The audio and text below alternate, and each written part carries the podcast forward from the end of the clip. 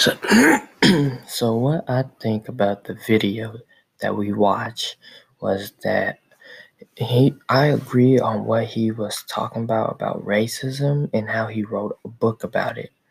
And plus why he wrote the book is because he trying to let people know because he trying to let people know what he went through to to in order to write the book we he has now because he wanted kids these days to read his book to know about racism and that it's not good to be rude or anything towards other people. Like how back then back then um most black people they were slaves and that um they really didn't have nothing to do.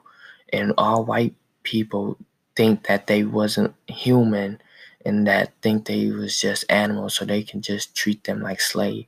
So that's why one time rosa parks she was on the bus and she sat in front of the bus where where she said that everybody have a place to sit. It doesn't matter where you can sit. So then they made a big deal about it and saying that she have to go to the back of the bus and give her seat to a white person but she refused to. So that's what caused it to happen. So what he wanted to let us know is that um, most people they don't treat other people like how they want to be treated. Like how they think that black people are just animals and that they don't have a heart. So that's what he's trying to tell us in the video is that so we can know how we're supposed to treat others and how we can help others not be rude or anything to to be um towards one another so that's why he, he wrote the book so we can understand about what he went through before what he went through before he wrote the book and what happened to him.